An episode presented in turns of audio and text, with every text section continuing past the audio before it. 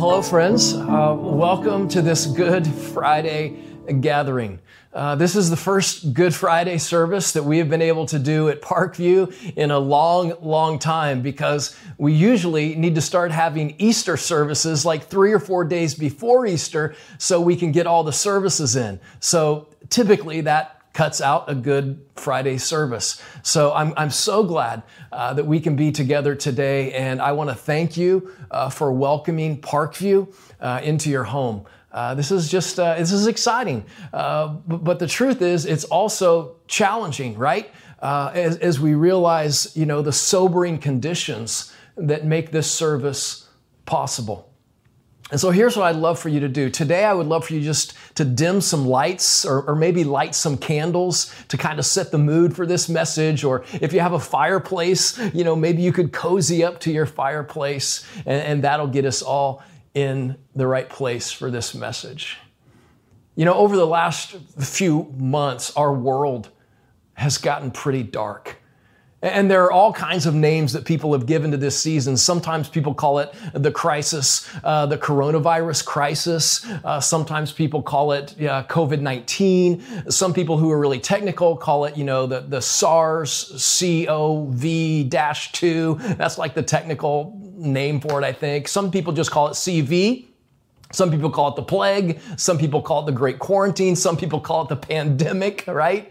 But no matter what you have heard it called, no one is calling it the good virus. No one refers to this as the good pandemic. And yet, as we come to these last few days in the life of Jesus, we call today Good Friday. What? I mean, why is that? How did we get there? You see, there's not a single follower of Jesus living in that first century during the days of Jesus who would have called today good. You see, for Jesus' followers and his closest friends, today was anything but good. The sad Friday, yeah. The unexpected Friday, absolutely. The unbelievable Friday, no doubt about it. The last Friday, I'm sure that's how a lot of them felt. You see, this was like the day for the followers of Jesus. This, this was like a time of mourning for them, a time of loss, a time of disappointment and unfulfilled expectations and grieving and that sort of thing.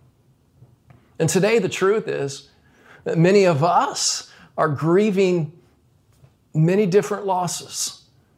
Maybe you're grieving a friend or a loved one who has lost their life fighting this virus. Or maybe it's a high school or college graduation that you had been planning and looking forward to for many, many years. You know, our daughter Ruby was looking forward to graduating from college this May. And now it's like, who knows how that's going to happen? Who knows when that's going to happen or if that's going to happen? And it's just hard. It's hard. Maybe you're grieving the loss of a season of sports because you got in shape and you tried out and you made the team, but then you're never going to get to play a game because it's like the whole season was canceled. Or maybe for you, it's a wedding. I mean, you've had your wedding on the books for, for months or maybe even for years, and you were so excited, you know, to have everybody come together and, and meet up, and you were going to walk down the aisle, and everybody was going to be eating, and everybody was going to be dancing, and now that wedding celebration? Well, I'm pretty sure it's changed venues. Um, it's probably gotten a lot smaller, and um, maybe it's even being canceled. Or maybe the thing you're missing or grieving is the birth of your child or your grandchild. Because you know, we can't have very many people in the hospital right now, and so you're going to miss the birth of a new baby. Or maybe you're just missing and grieving some little simple things like walking with your neighbor, or working out with your friends, or meeting up with a coworker for lunch, or gathering face to face with your small group, or just hugging your grandma. Maybe all you want to do is like hug your grandma, and you can't really do it, right? You know, we're grieving right now as we experience this separation and we let go of lots of different things. And I just want you to know today that it's okay for us to grieve. That's kind of what Good Friday is all about. But if you can, Parkview, if, if you can, for just a, a few moments, try and put yourself in the shoes of those first followers of Jesus. Can you imagine the grief, the disbelief that they must have felt? I mean, they'd been walking and talking and eating and sleeping and doing life with Jesus for many years, and, and Jesus was the Messiah, which his friends and his followers, to them, that meant that he was going to usher in the kingdom of God either by military strength or political strength, but either way, they were a part of something big, like huge. They were a part of God's plan and they were probably going to be promoted and they were definitely going to be prosperous, is probably the way they felt. They were living in some exciting days and, and I just think they were full of hope. But then all of that changed when they had a meal together in an upper room Jesus told them that one of them was going to betray him, and then he pointed out Judas. And from there, things spin out of control pretty quickly. Jesus was arrested. He was beaten and flogged within an inch of his life. He was brought into a court where they really couldn't find anything wrong, but there were all kinds of crowds of people gathered around the court who kept screaming, Crucify him, crucify him, crucify him. In fact, in the Bible, in John chapter 19, starting in verse 16, take a look at what this says. Finally, Pilate handed him over to them to be crucified. And so the soldiers took charge of Jesus. Uh, carrying his own cross, he went to the place of the skull, which in Aramaic is called Golgotha. And here they crucified him with two others one on each side, and Jesus in the middle.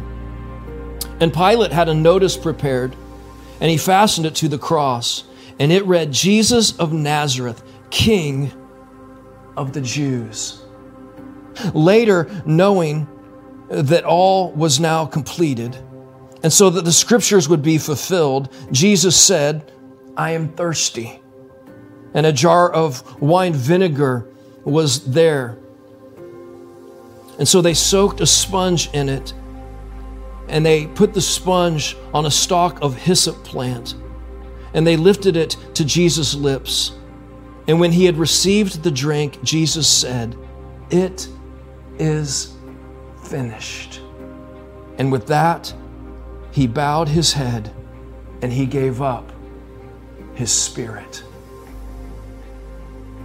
This right here, this is a life shattering season for these friends and these, and these followers of Jesus. It's very, very difficult. I promise. It's so difficult for them to understand exactly what is happening. My friend Mark Moore says it like this They expected a king who would conquer their enemies, but what they got was a savior who would die for their sins. Jesus would not kill his enemies, but die for them which was entirely surprising. Now, let me bring us back to the present.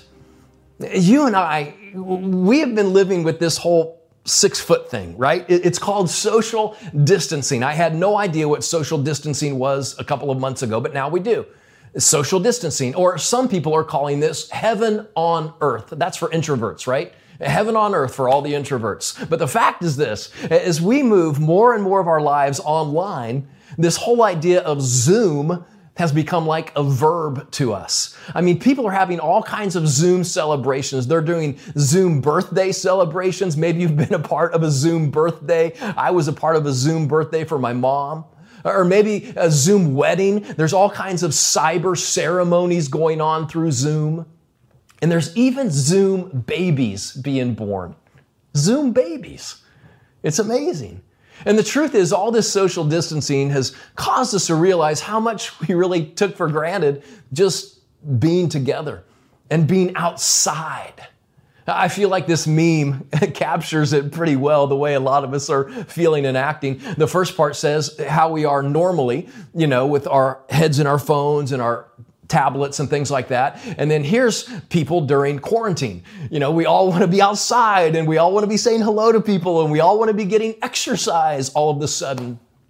And it's pretty, pretty crazy. But, but the thing is, the reason we are gathered online today is just to keep some space, right? To keep six feet or more so that we can stay healthy. In this pandemic, six feet evidently makes all the difference. And as we think about how dark this, this COVID 19 virus has become, there's also a few little sparks of light. I've been thinking about this the last few days, and here's one of them. People uh, are getting more intentional with their time and their energy and their resources. In fact, on the front page of the Parkview website, there's two buttons there. One of the buttons is if you need help, and the other button is if you want to help someone else. And it's pretty cool. In this season of separation, there are all kinds of people reaching out and serving other people. It's kind of a bright spot. Another bright spot in this darkness is that churches, all around the world, all around our country, big churches and small churches, they're all beginning to embrace technology and they're actually making more and more and more and more people aware of the love and the sacrifice of Jesus by moving so much ministry online. And maybe another bright spot for you, it could be that you're meeting some of your family members that you completely forgot lived in your house because you've been so busy, right? For so long. I know that we're all being reminded right now of the things that matter the most.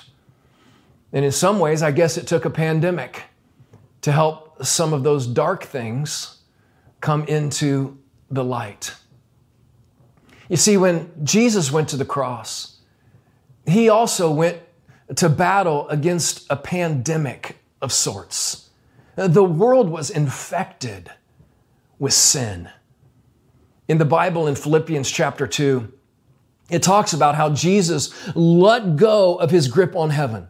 He let go of heaven where there was no pandemic and where there was no sin. And he came down here to this earth where the pandemic of sin was running rampant.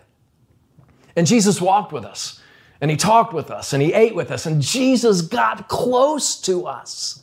And then what happened is this in a move that no one could imagine, he took on our sin when he went to the cross.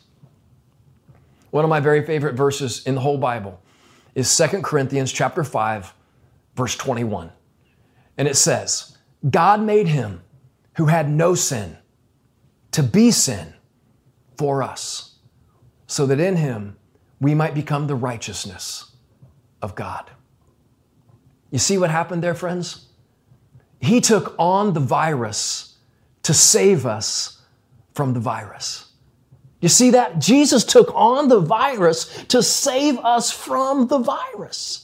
No one fully understood why he needed to travel down that road that Friday. But today we understand, today we realize that the perfect sacrifice of Jesus on the cross was the only vaccine for the pandemic of sin. You see, the wood of the cross, like Pastor Tim mentioned last weekend, right? The wood of the cross. I know a lot of you made wooden crosses this week. Pastor Tim asked us to do this, and here's my wooden cross. And, and I'll be honest with you, it's made out of like driftwood from the beach. And I wish I could tell you I actually made this, but I, I am not that crafty. I didn't make it, a friend made it for me. But, but when you think of the crosses, you think about what Jesus did for us on that wooden cross and the fact it was the only vaccine for the pandemic of sin. You see, here's the thing, Parkview. Good Friday isn't a holiday that we really want, but it's a holiday that we really need.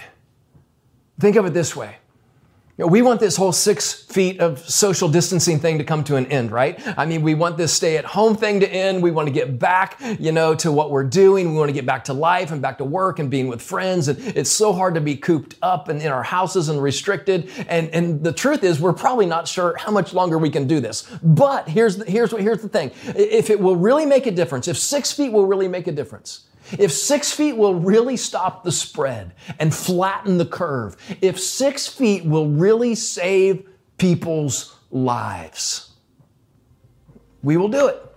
right? I mean, if it'll really save people's lives, we'll do it. And you know what I think? You know what I would say on this Good Friday? That is also why Jesus did it.